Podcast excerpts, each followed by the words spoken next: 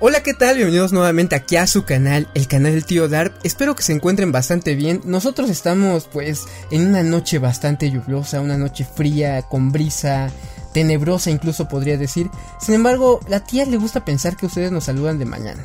Buenos días, ¿cómo están todos? Espero que muy bien. Y pues bueno, eh, estuve, de hecho estuve viendo las estadísticas de, de las personas que nos estuvieron viendo a través de Spotify.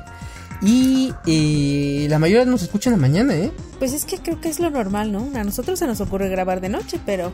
Yo escucho podcast en la mañana, que es cuando voy camino al trabajo, y pues bueno, en la noche, cuando regreso del trabajo. Cuando regresas. Pero la mayoría... O mientras arreglas tus cosas y eso. No, la mayoría de personas nos ha estado escuchando en la mañana. Yo a esas personas también les digo, es, bueno, no, el saludo, buenos días, te corresponde únicamente a ti.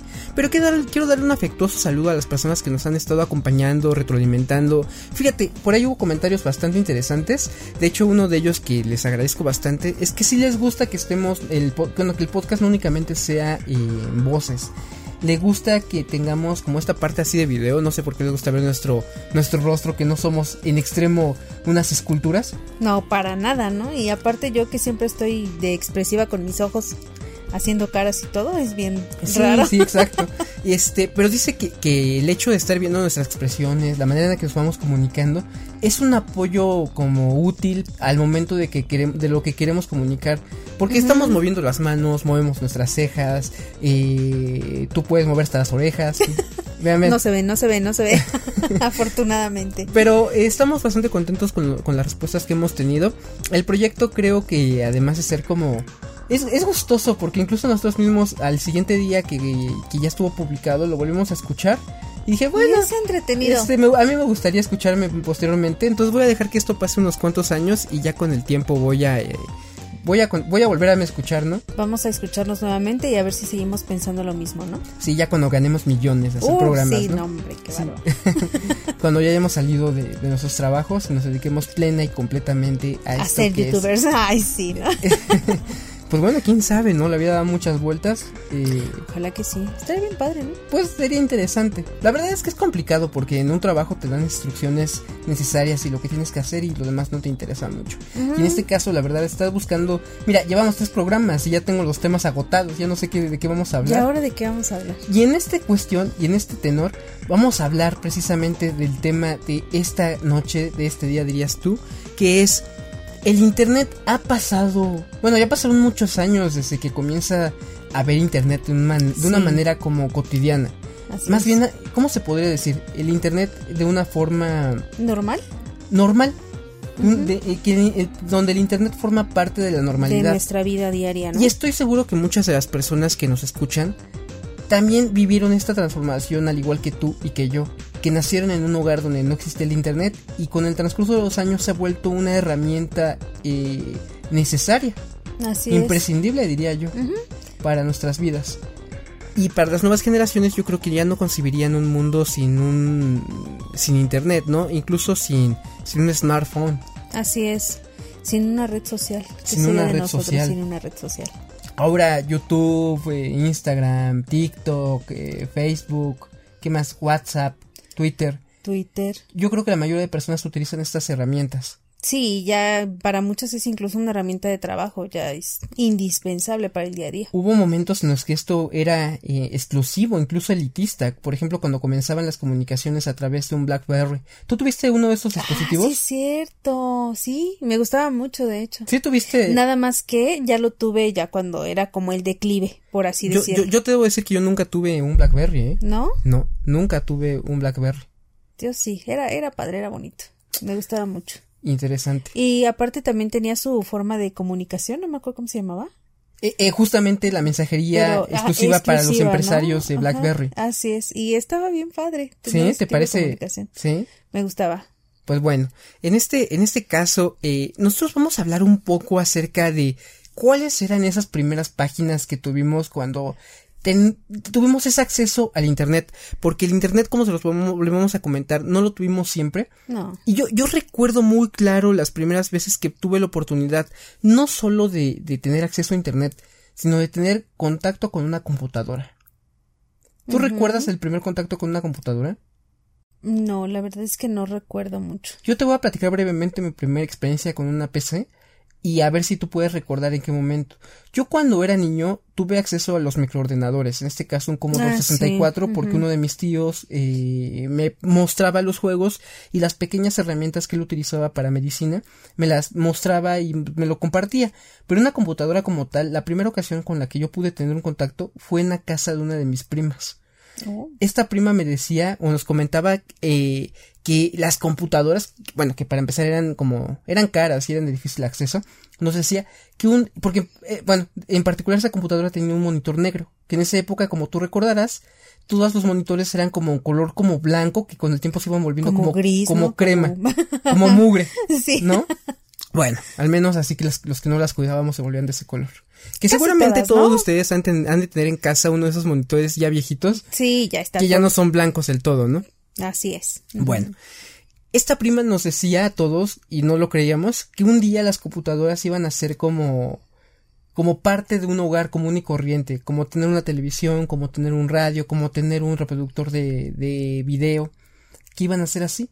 Y efectivamente, Y con el transcurso del tiempo comenzó a hacer esto, y también yo creo que, si bien es cierto que la computadora hoy en día en ca- no la ocupo todo, todos los días para trabajar o para comunicarme, porque para eso ya ocupamos, o sea, ya las computadoras creo que quedaron atrás. Creo que ahora lo que lo suple son los teléfonos, porque con eso te comunicas e incluso trabajas. Sí. Eh, las computadoras em, sí me hacen falta, a mí sí me hace falta tener una en casa. En este caso, por ejemplo, ustedes lo que están viendo en este momento, eh, yo seguramente en tres o cuatro horas en el futuro me puse a editar esto, esto que estoy hablando en este momento y este y estoy con esto trabajando para que ustedes puedan ver lo que estamos platicando el día de hoy, que por cierto en este momento es un 22 un 22 de enero del 2022 y es la una que 16 minutos, ¿no? Así es. de la mañana. En fin, eh, mi primer contacto con una PC como tal fue en la casa de esta prima. En esa ocasión simplemente me mostró algunos videojuegos. Recuerdo que me mostró el juego del Rey León en PC, eh, uno de los Simpson, una de la Pantera Rosa, pero aún así no tenía acceso a internet. Ajá. Pasó el tiempo. Cuando comencé a estudiar el bachillerato, el nivel medio superior aquí en México, yo entré una, bueno, yo entré en, en- en- en el nivel, en, el, nivel- en el nivel básico se supone que mi escuela tenía un salón de cómputo, en el Ajá. cual nunca accedimos. Yo nunca logré acceder. Pero cuando yo estudié el bachillerato, había un salón de cómputo. Y yo te puedo decir, te puedo decir, te lo juro, me daba un pavor Ay, sí, era un bien feo. pavor acercarme a la computadora porque Ajá. yo no sé de dónde saqué esta información o este esta idea en el que una computadora se podía estropear muy fácilmente. Sí, es cierto. Yo creo que es una idea que en su momento era como parte del colectivo, ya saben esas ideas que toda la población la tiene de manera general sin saber por qué o de dónde, pero me daba pavor echar a perder una PC. Sí, es cierto. Era como muy común pensar eso. Pero a ti quién te lo decía o en qué momento o qué fue lo que pasó, alguna vez lo escuchaste o simplemente tenías esa idea. No, yo creo que alguna vez lo escuché en algún lugar. Recuerdo ahora sí, en la primaria, que sí, efectivamente te, había un salón de cómputo. Alguna vez, solo una vez, nos metieron a ese salón de cómputo, nos enseñaron a aprenderla. El paint. No, algo más. No me acuerdo qué cosa era. Y ya. Pero nada más eso, así como que aprenderla, esto es tal, a lo mejor abrimos alguna hoja de no sé qué cosa. Y ya. Pues en ese salón, en ese salón de cómputo me enseñaron el clásico Paint, algunas hojas de, te- eh, bueno, hojas de cálculo, eh, el clásico. Word, el PowerPoint, muy básicos también. Point, sí es cierto. Pero eh, aún así, aún así con este acceso ya a computadoras, eh, pues, para eso íbamos a la escuela, ¿no? Para que nos enseñaran. Sí, no había acceso a internet, pero de ninguna pero no había manera. acceso a internet. No lo había. Y lo más cercano que yo tenía en esa época, bueno, ahorita, mejor, ahorita retomo, retomo eso. Pero bueno, después de que ya empecé a tener como mayor dominio con la computadora, y el dominio era aprender a utilizar un teclado de dedito, Ajá.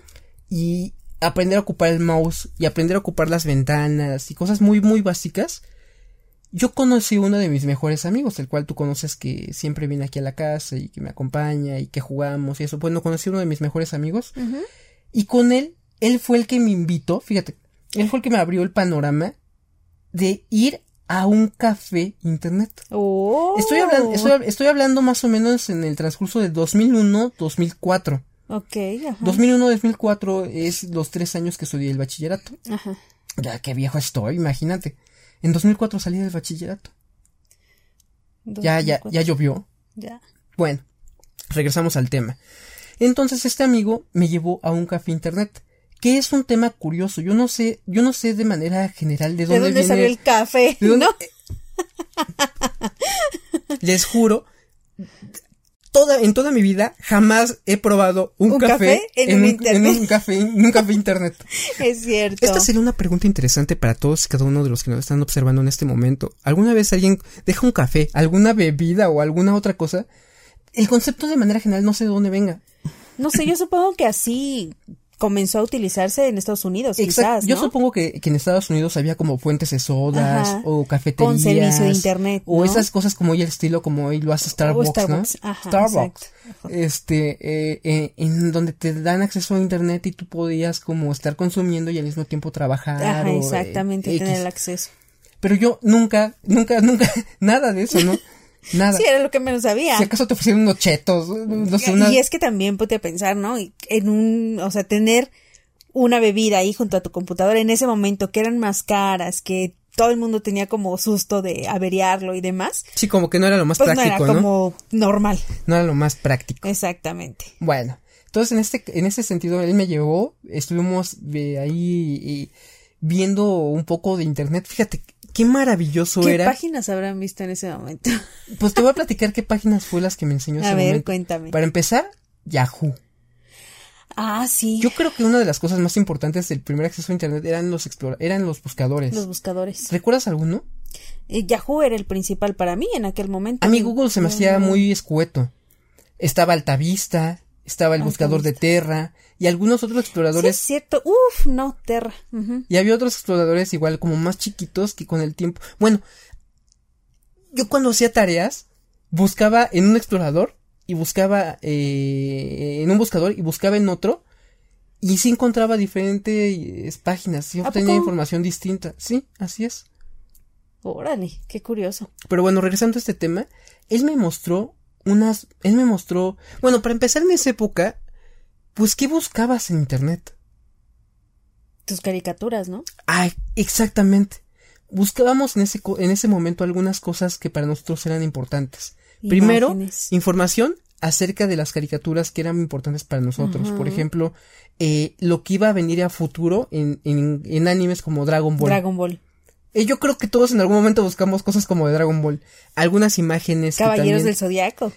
Y, y hay, y hay que mencionar que era complicado buscar porque aparte en esos cafés de internet le decíamos a la señora, llegábamos al, al café, una señora nos decía, eh, ok, los voy a conectar y ya saben, hacía llamada telefónica de, de esa de...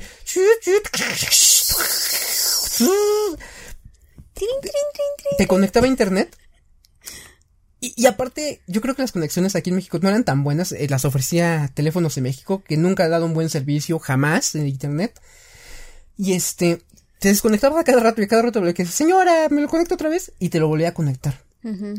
Y eran con modem, entonces las imágenes, todo iba, o sea, Bien plati- despacio, platicabas con la persona que estabas y luego este ya, Diez minutos después. más o menos, ¿no? Ajá. Y bueno, entonces buscábamos cosas de caricaturas, buscábamos cosas de King of Fighters, es decir, los, este juego de peleas, y buscábamos parte de la historia, eh, qué había pasado en el KOF 95, qué había pasado en el KOF 97, y en esto empezabas a encontrar algunas páginas amateur. Es que te contaban otras cosas que ni al caso, ¿no? Había páginas de M, de MSN, había páginas de un portal que se llamaba Geocities, había páginas también, por ahí no, te- no, sería- no quería que se me fuera, eh, eh, Ciudad Futura, por ejemplo, em, también de Terra, Terra ofrecía espacios para que uno mismo creara páginas. Ah, sí, de como hecho- blogcitos o algo así. Ajá, de hecho posteriormente, de hecho era una época, digo, no, no voy a hablar de los setentas, ochentas donde la gente programaba Uy, y hacía no. cosas extraordinarias, ¿no? Que yo creo que esa gente, mi respeto. Pero en esta época como 2000 era, el internet y las páginas era un mundo totalmente donde podías utilizar tu, tu creatividad. Hoy en día todo es generalizado, es decir, una página de Facebook todos tenemos exactamente el Ah, mismo sí, estilo de perfil. igual, Una portada, tu foto de perfil y ya. No puedes perso- Personalizar más allá, ¿no? pero tiempo atrás, yo creo que incluso eh, en ciertos momentos como Hi-Fi y otras redes sociales, Hi-Fi, miren, Hi-Fi, sí. Bueno, Para mí fue la primera red social. yo creo que para muchos de los que estamos viendo aquí, te daban la oportunidad de personalizar mucho. Y estaban bien padres. Imágenes, fuentes, cursores, todo lo que te, per- te permitía el HTML, ¿no? Ajá. Eh, era, era impresionante lo mucho que podías personalizar. Y lo mismo eran las páginas y los blogs. De hecho, yo construí una, mi primera página se llamaba Anigamers. Órale. Y hablaba sobre cosas que tenían que ver con anime y con videojuegos. Después la página se pudrió eh, en esos espacios gratuitos. Ujú. Pero era, era bien padre el poder personificar tus cosas. Bueno, regresando a ese tema, nosotros nos metíamos a estos portales donde encontrabas este tipo de información de videojuegos, de caricaturas y este tipo de cosas. Pero empezamos a ver algunos portales que creo que son los más representativos y te juro que es de las cosas que más me, emo- me emocionó. Ajá. Una emoción sincera y natural, real. La primera vez que nos metimos a Latin Chat. ¿Sabes qué es Latin Chat? No. ¿Nunca ocupaste Latin Chat? Nunca. Seguramente los que nos oyen sí, sí sí lo recuerdan. Latin Chat era un portal del chat, como tal. Ajá. Entrabas y había salas. Y las salas, si no mal recuerdo, se dividían como edades de, de 13 a 15, de 15 a 18, 18 a 25, de 25 a 40. Que como siempre te puedes poner la edad que quieras, ¿no? Y te podías poner la edad que quisieras. Ajá. O por países, o por idiomas, o por gustos. Bueno, ahí sí ya está más difícil. zona caliente. Oh, De ver- wow. Sí, había todo esto.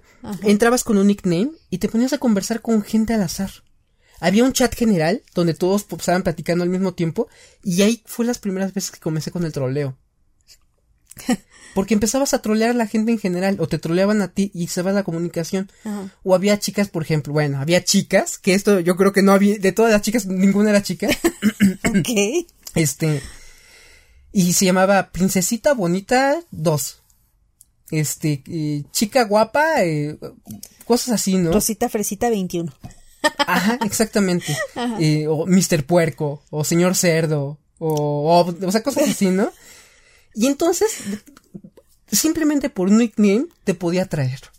Wow. Y entonces, entre los comentarios, el nickname, tú le mandabas un mensaje en privado. Órale. Y el mensaje en privado, pues ya empezabas una comunicación, la Chicle y comunicación se- pega, ¿no? Y de aquí venía el lazo algo más genial todavía. Ya cuando no nada más eras, bueno, ahorita estoy hablando de las primeras veces que yo entré a internet. Ajá. Ya cuando te volvías un usuario frecuente, creabas tu cuenta de correo y a su vez tenías el Messenger. Oh. ¿Recuerdas el Messenger? No, pues sí, claro. Los zumbidos, Los los, zumbiditos era genial, oye. los, monigotes que salían bailando por toda la pantalla, Ajá. el conectarte y desconectarte para que la chica que le- te gustaba te Aquí notara. estoy, aquí estoy. Yo creo que esa es una clásica, pero una clásica de clásicas. sí. Bueno, y entonces esta persona pues ya, ya, ya le mandabas tu correo y ya la comunicación comenzaba eh, de manera Ya más como personal. directa, ¿no? Sí, que en algún momento hablaremos de cosas ya más profundas, más profundas respecto a estos temas y también que la gente diga qué quiere que platiquemos, ¿no? Sí, estaría bueno. Pero a mí me impresionó mucho comenzar a hablar con gente que estaba literalmente al otro lado del mundo.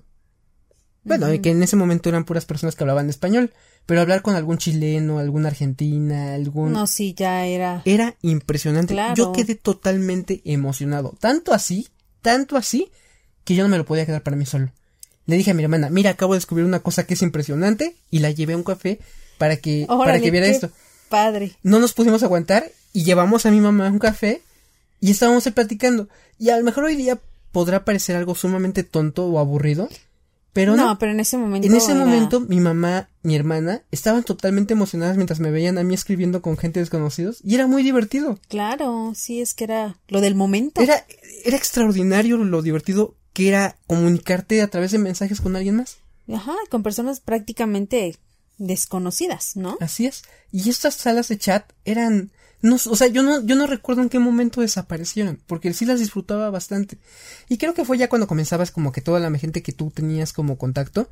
Ya empezabas como que a agregarlos, ya a cerrar tu círculo, ¿no? Exactamente. Ajá. Así es. Bueno, ese es uno de los portales que a mí más me emocionó, el Latin Chat. Pero también había otro tipo de páginas que ya eran como páginas grandes, páginas de diseñador, páginas como empresariales. Oh, Que o sea, ya este- ligas mayores. Exacto.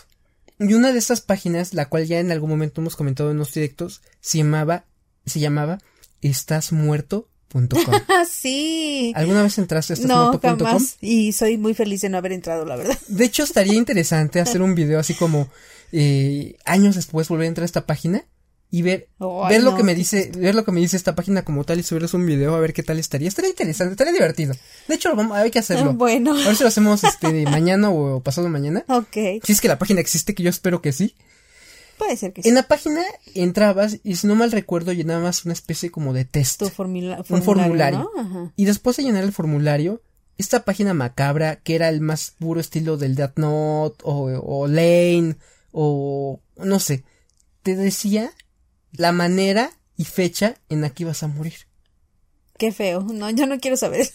Pues el morbo era tan grande que te hacía ¿Entrar? entrar. Ajá, sí, claro. Y a su vez tú le ibas platicando a la gente y la gente, eso sí se hacía como una cadena. Ajá. Y, y se puede decir que fue una de las primeras cosas virales que yo experimenté. Oh. Que en esa época la palabra como viral todavía no era como Mm. común, o sea, no era popular, no Sí, existía no. más bien. Pero me divertí mucho y al mismo tiempo me espanté. Claro, pues sí. ¿Cuántos años tenías? ¿16? 15, 16 años. Imagínate, estás muerto.com. Pero te decía formas muy ridículas de morir y algunas Ay, no. que no eran tan ridículas. Te puede decir que, que te ibas a ahogar o que alguien te iba a disparar, Y andabas ahí traumado tratando de no pasarte ni una pastilla mal. Yo lo nada, que les he contado que es muy gracioso y curioso, el amigo que te digo que fue el que me mostró el internet, él vivía a escasos metros un rastro. Ajá. a escasos metros un rastro. Y él cuando metió su información por primera ocasión, le dijeron, un día vas a salir feliz de tu casa, vas a dirigirte camino al trabajo, y de pronto un camión a toda velocidad lleno de puercos. No inventes. que ¿Por qué lleno de puercos? No sé por qué. Pero decía, lleno de puercos va a acabar con tu vida en el momento en el que te va a arrollar.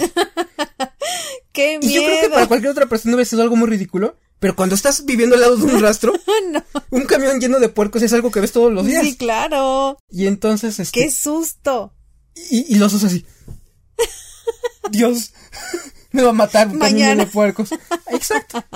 Y, y, y había muchas formas divertidas en las cuales este te podía decir que podías morir. Ay, no. Esta fue una de las páginas como este como interesantes que, que yo llegué a ver. Ya Te apuesto que ni siquiera te acuerdas de cómo te dijo que ibas a morir tú, pero sí te acuerdas la de me acuerdo, me acuerdo todavía más la de él cómo iba a morir justamente que, que la mía. qué trauma. Ya, ya posterior, ya con el tiempo, de hecho ya cuando iba a empezar a entrar a la carrera, ya era necesario que tuviera una computadora. Sí, ya, ahí sí, ya como que ya pedían el correo electrónico. Exacto. Sí, ya era como más cuestión de necesidad. Y ya fue en el momento en el que mi familia hizo el esfuerzo para poder darme una computadora Ajá. y pude tener mi primera computadora en casa, que era una Pentium 4, que por ahí debe estar todavía guardada Uh. partes de ella, porque sí la, me la acabé. No tienes idea de no tienes idea de las muchas veces que eché a perder esa máquina y las muchas veces que tuve que pagar porque me la regaran, arreglaran. Y después dije, ya no puedo pagar más porque me la arreglen y empecé a aprender yo solo. Y esta máquina, cuando llega a casa, se hace el contrato otra vez con Teléfonos de México para que me dieran internet. Pues es que era la única. No, no era la única, había otras cosas más. De hecho, yo llegué a tener en casa, ah, y, y tantito antes de que me llegara lo de Teléfonos de México, me llegó, eh, nosotros comprábamos unas tarjetas de prepago que se llamaban todito.com. Ah, sí es cierto. Yo también llegué a tener una de esas. Y estas cosas te daban por tiempo, por, Tiempo. o por días. Es decir, te daba 20 horas y... Fíjate, ¿en cuánto te puedes acabar? Bueno, el teléfono todavía está conectado a internet. Sí. En un día se acabaría toda tu tarjeta. Ujú, O te daban por este... o por días. ujú. Y, y ocupábamos esto para poder, para poder tener internet. Y era mejor. Yo no, yo la probé creo que solo una vez, pero no recuerdo. Todo era malo. es que era. Todo era muy malo. Y además aquí quiero hablar de algo muy interesante. Antes de tener internet, lo más cercano que tenía internet y que ver- verdaderamente yo me divertía, me divertía mucho. Hoy en día, quién sabe si algún niño se pudiera divertir con esto. Yo abría en carta. Ay, sí. Eh, Yo sí me divertía. Sí. Sí. Yo abría en carta y me ponía a revisar cosas y buscaba información. Y en buena onda, aprendiendo me divertía. Sí, yo también era bien divertido. Se ver- me hacía muy... A mí me gustaba, por ejemplo, abrir todas las páginas de historia, abrir todas las páginas de... No, ya no me acuerdo cómo se llamaba, pero... De cómo eran los países. Y Todas esas cosas me gustaba muchísimo. Y antes de que tuviera esto, pues bueno, era lo único que tenía como acceso a multimedia. Ajá. Y, y fui muy feliz. Ya cuando por fin llega a casa, llega otra vez con este modem horrible. Que para poder bajar alguna cosa dejabas la computadora prendida toda la noche para descargar un video o alguna cosa. Y aquí fue cuando comencé a buscar. Fíjate en qué me divertía. Para, para empezar buscaba videos de combos de King of Fighters. Órale. Que, de quién sabe Qué de qué lugar de Japón o de qué lugar te daban los combos. No, no era raro, era muy común en la gente como yo. Por eso. Bueno, y buscaba videos chistosos. Debo mencionar que no había YouTube. O sea, obviamente no había YouTube, no había algo como esto. O al menos si había, yo no sabía. Eh, y no había algo que te mostrara como contenido. No, YouTube empezó en 2006, ¿no? No estoy seguro, no, no quiero arriesgar a decir algo que no. Y no había algo que te pudiera mostrar como algo divertido. Entonces te metías a estas páginas que les estoy comentando y empezabas a descargar poco a poquito videos. Y por ahí debo tener todavía mis discos en las que tengo mi colección de archivos chistosos. Oh. De gente que se caía, de este... De accidentes, también había muchos lugares donde se veían como cosas de accidentes. Y, y, y, era- y te ponías a buscar eso. O buscabas música. Música. Pero, o pero videos musicales. no, fíjate que en esa época cuando yo comencé todavía no buscaba videos porque el internet era tan lento Bueno, sí, te tardabas mucho. que no te da, no me daba oportunidad de poder este encontrar videos musicales. Pero bajaba música y se bajaba música en formato MIDI. ¿Ubicas cuál es el formato MIDI? Recuerdo tal vez ubicarlo, pero ahorita no lo recuerdo bien. El formato MIDI son así como como pistas musicales nada más. ¿Recuerdas los primeros ring, ringtone de teléfono? Ajá. Son más o menos algo así, puros tonitos y con eso era era más que feliz. De hecho tengo también tengo guardada también mi biblioteca de MIDIs este Oh. Ajá, tengo guardada por ahí mi, mi biblioteca de midis y créanlo, no, yo lo disfrutaba como si fuera música, real, Música real. De verdad, y era muy feliz con eso. Órale. O Yo sea- no, nunca bajé música. Y bueno, ya después ocupabas el internet para cosas que tuviera que ver como con las tareas, Sí. este, en páginas esas, hor- esas horribles donde había como copias de libros, eh, así como el estilo del Rincón del Vago El y cochinadas de ese estilo. Ajá. Pero eran, for- eran, eran, fueron las primeras cosas que comencé a ocupar eh, para divertirme en internet. En tu casa, ¿cuándo fue, o en tu vida, cuándo fue la primera vez que tuviste como contacto más con alguna computadora, con el internet? ¿Todavía lo recuerdas? Recuerdo que, por ejemplo, la primera vez que mm, tenía o me invitaron a hacer mi, mi correo electrónico para poder platicar en la noche, ¿no? Cuando llegáramos a nuestra casa. Pero la verdad es que nunca platicamos de noche, solamente era como una comunicación de X, ¿no? Pero fue más o menos entre 2003, 2004. Y fue con una, o sea, te, te compraron una computadora. No, Entonces, no, fue en un café internet y utilizábamos las computadoras de... ¿De internet? ¿En O un sea, café de un internet? internet, ajá. Y la primera máquina que llegó a tu casa. No, yo creo que para ese entonces ya había computadora en mi casa, pero no la usaba yo, ¿Era la tuya? usaban mis hermanos. ¿Eran tus hermanos? Sí, era de mis hermanos para hacer sus tareas y todo ese tipo de cosas, la usaban ellos nada más. Ya después ya hice mi correo y ya poco a poco cuando empecé a utilizarlo ya por necesidad de la escuela, ya fue cuando como me daban chance de ocuparla, pero siempre hubo ese miedo de que no le moviera tal cosa porque le iba a descomponer. No, ¿Verdad que sí? Sí, o sea, era bien raro. Ahora, en este, en este sentido también hay que mencionar algo bien importante de respecto al correo. Yo soy generación Hotmail. Mi correo es Hotmail y lo sigo ocupando Hotmail. Mi primer correo, el correo que esa amiga me, me dijo, vamos a hacer tu correo, ándale, fue Yahoo. Yo también tengo mi correo Yahoo. Ajá. Oye, ¿servirá mi correo Yahoo todavía? No tengo idea. Yo creo que sí, ¿no? Fíjate que Yahoo se ha perdido bastante. Yo creo que las últimas veces que utilicé algo de Yahoo era para... ¿Nunca, entraste, ¿Nunca entraste a preguntas y respuestas de Yahoo? Preguntas y respuestas de Yahoo. Hay unas buenas preguntas y unas buenas respuestas. Y dos o tres veces sí me ayudaron, ¿eh? O sea, en necesidades reales y... Bueno, yo les puedo decir que yo, yo, por ejemplo, vi Full Metal Alchemist gracias a una pregunta que yo hice en este en Yahoo Órale. en Yahoo Resp- en Yahoo Respuestas. Pregunté por algún anime. Yo había acabado de ver Evangelion y pregunté por algún anime que tuviera que ver como con cosas metafísicas, cosas así, y me recomendaron este Full Metal Alchemist. También recibí un regaño en esa misma publicación, pero pero sí al mismo tiempo este Te recomendaron me algo bueno, recomendaron ¿no? Full Metal Alchemist. Bueno, regresando a lo de los correos, antes de que hubiera WhatsApp o Messenger o, o co- o como que te comunicaras con, con la gente a través de redes sociales, el correo era, una- el correo era electrónico. parte importante para poder mantener conversaciones. De hecho, ahí sabía- había cadenas, había mensajes personales. ¿Y quién no disfrutó de las presentaciones en PowerPoint Ay, a sí. través de los correos? Todos los mensajes bien dramáticos, ¿no? O bien sentimentales también. Y chistosos, había de, había de todo. había de todo. De hecho, yo recuerdo que en la universidad, ya que allá tenemos acceso al salón de cómputo y al salón de megacómputo, este, estaban prohibido que vieras tus presentaciones Ah, sí. de, de PowerPoint a través de los correos. Porque la mayoría eran cosas, este, Sí, que no tenían nada que ver con... O, o cosas medio hackerosas, porque también te llegaban, te llegaban a mandar como aplicaciones o programas que te abrían mil- miles de ventanitas. Es decir, le dabas clic y se cerraba y te abría otra, o se abría otra. Y te se iba abriendo Ajá. cada vez más y más y más ventanas, de tal modo que había un momento en el cual ya no podías como, bueno, la máquina se trababa. Oh, Y, y, y- y son los primeros acercamientos que yo tuve con el internet. ajá. Y fui muy feliz, yo disfrutaba mucho del internet como muy, muy ancestral.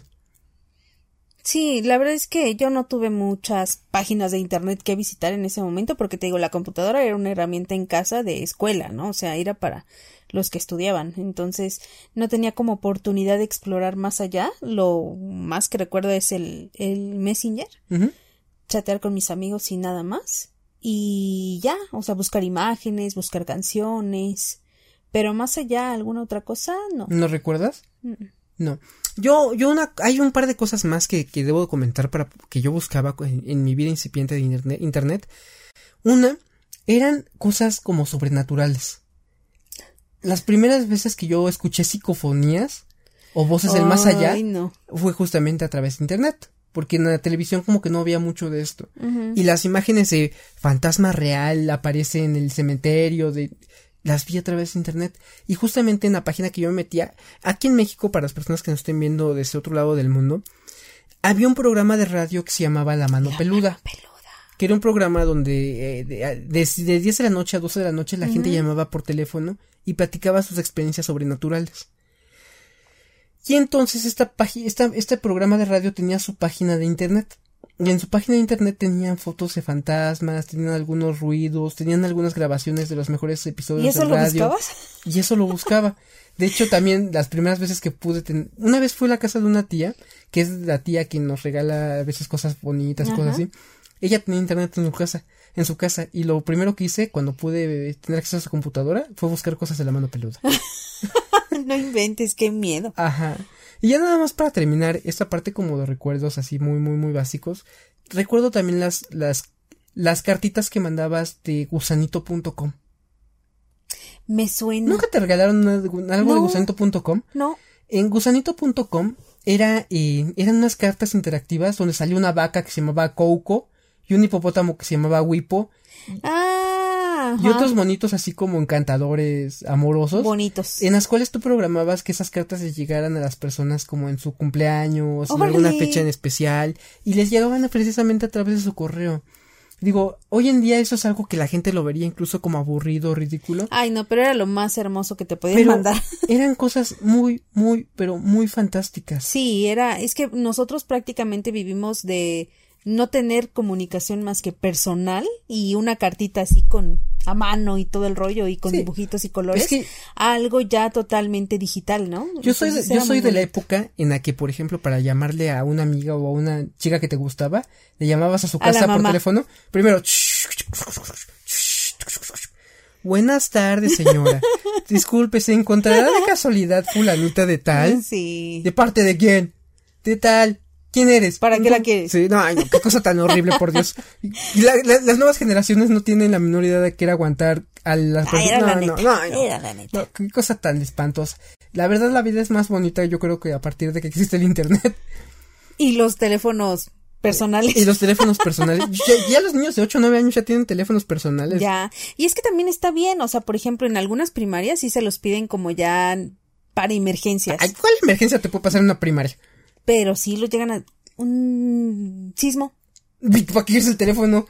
Pues aunque sea tres horas después, pero localizan Ah, al chamaco. ¿cuál? No, es, no es necesario un teléfono en una escuela, ¿no? Bueno, pero muchas se Ese lo es un piden. buen tema. ¿Qué tan importante es tener un teléfono? De hecho, yo creo Para nosotros, ya, Yo, totalmente. yo creo que deberíamos hablar en, en uno de los siguientes podcasts sobre la adicción que existe hacia los equipos, este... Mejor, ¿no?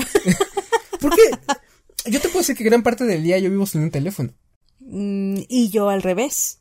O sea, a ti porque es una de las reglas en el trabajo no ocuparlo, ¿no? Ok. Pero para mí es una herramienta de trabajo. Ay, no.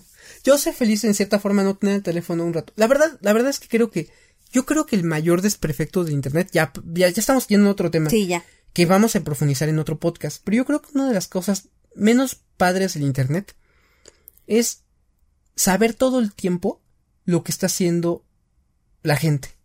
Pero también es cierto que muchas veces falseamos la información, ¿no? O sea, no vas a mostrar el momento más triste de tu vida o no vas a mostrar el momento más Sí, pero por ejemplo, cuando hay, cuando hay, cuando hay un amigo, cuando hay un amigo al que tiene tiempo que no ves, es bien padre llegar, verlo y que te platique lo que ha pasado. Pero cuando todo el tiempo estás viendo lo que la gente está publicando, lo que la gente está comiendo, Sí, lo que la gente está visitando, lo que la gente está estudiando, lo que la gente está corriendo, lo que la gente peores cosas, no está tan padre. Pues sí, no, no. No, está tan- padre saber no todo el tiempo chido. lo que hace toda la gente.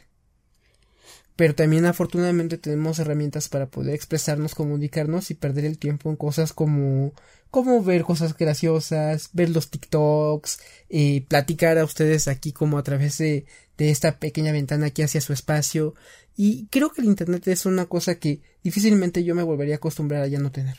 Sí, la verdad es que es algo necesario y es algo que a mí sí me, me gusta mucho tener. O sea, por ejemplo, yo sí tengo una amiga que se fue del otro lado del charco. Y es difícil después de tenerla, de convivir con ella, de irnos a desayunar y todo, ahora ya no verla. Y afortunadamente, ya sea por el teléfono o por Facebook o por lo que sea, nos podemos ver. Y Así seguimos es. sabiendo la una de la otra. Pues sí, hay muchas cosas más que se puede hablar sobre este tema. Las descargas que se tenían a través de aplicaciones como Ares o como Lime. Ari, sí es cierto. ¿Cuántas veces no llegó virus por medio de esas descargas también? Demasiados virus. Virus graciosos. Virus infernales. Ay, no creo que sean virus No, graciosos. había virus. La gente podrá recordar cosas maliciosas que llegaban a través de, de este tipo de cosas. O buscabas algún video sobre alguna cosa que te gustaba y te llegaba y porno. te llegaba otra cosa. No, te daban no, puras cosas muy... El internet era, era, era mágico. Y fíjate, parte también de esta magia era la inocencia que tenía uno eh, al estarte comunicando con tanto extraño. Sí, es cierto. Esta inocencia peligrosísima, este... Que esa yo creo que se sigue teniendo. O sea, ahorita, por ejemplo, Yo recuerdo la primera vez que uno de mis tíos me llamó por teléfono espantado porque le llegó un correo en el que decía que se había ganado un millón de dólares y una cosa así. ah, sí. Las cartas, las cartas que eran de, te has ganado un, este, y un llama auto. al teléfono y te depositamos y no sé qué. Sí, ¿no? no, esas cosas eran, eran, eran fantásticas. Sí, era, es muy padre recordar esos momentos. Pues esas son algunas de las pequeñas experiencias que hemos tenido eh, al haber exper- experimentado las primeras ocasiones y a través de esto que es el internet. Y la verdad es que fue, fue, fue bonito, fue bonito. Oye, antes de terminar, ya sé que ya va cerrando, pero Dime. ¿cómo es que decides abrir tu canal? Porque ese también es parte de Internet, algo que no estaba en nuestro día a día. Se los contamos en el siguiente video. Porque eh, eso también va a dar para, para mucha, pero para mucha, mucha, este, mucha conversación. Pues eso es todo. Eso es, ah, eso es todo. No, es que es un tema, es un tema espeluznante. ¿Pero por qué? Pues porque todos tenemos una buena Mira, razón. estamos hablando de cómo fue nuestra primera experiencia abriendo una página de internet, por así decirlo, ¿no? Pero cómo es que de tener miedo incluso a aprenderla, te avientas a abrir tu canal. Ya nos platicaste un poquito de que empezaste a abrir ahí tu, tu espacio con tus cosas raras, ¿no? Pero después, Un pequeño adelanto. a ver, cuéntanos. Primero que todo es el acceso a la tecnología. Comenzar a tener con qué grabar. Hoy en día cualquiera tiene un teléfono y graba. Sí, en esa época del incipiente YouTube, no. Y yo tuve, yo tuve la fortuna de que pude comprarme una cámara digital. Y ahí comenzó la historia. Ahí comenzó la historia. Desafortunadamente esa cámara se, se estropeó. Desafortunadamente casi todo lo que grabé con esa cámara se borró precisamente por un error de, de no saber reparar bien, de no saber conectar bien un disco duro y se quemó el disco duro y ahí se fue toda mi información Oh, de horror. muchos años. Pero todo fue, fue por una cámara digital. Ahí comienza toda la historia. Y yo creo que sería un buen tema para próximos capítulos. Ojalá que nos sigan acompañando. Y sobre todo me gustaría leer las historias que tuvieron ustedes acerca de este mundo de Internet. Y habrá algún momento en el que hablemos historias perturbadoras respecto a lo que nos ha llegado a pasar a través de estas redes. muy bien. Pues eso es todo. Muchas gracias tía Maggie por haberme acompañado en este video más, en este podcast Gracias a ti. ya vamos en el capítulo número 3 y van contando y veamos qué nos va a pasar la siguiente semana que estemos aquí grabando y pues bueno, Esto es todo, me la pasé bastante a gusto y ojalá que ustedes también. Y coméntenme, quiero saber qué pasó con todos ustedes. Con sus primeras páginas. Con el Latin Chat. Eso es todo. Nos vemos. Bye. Adiós. Suerte.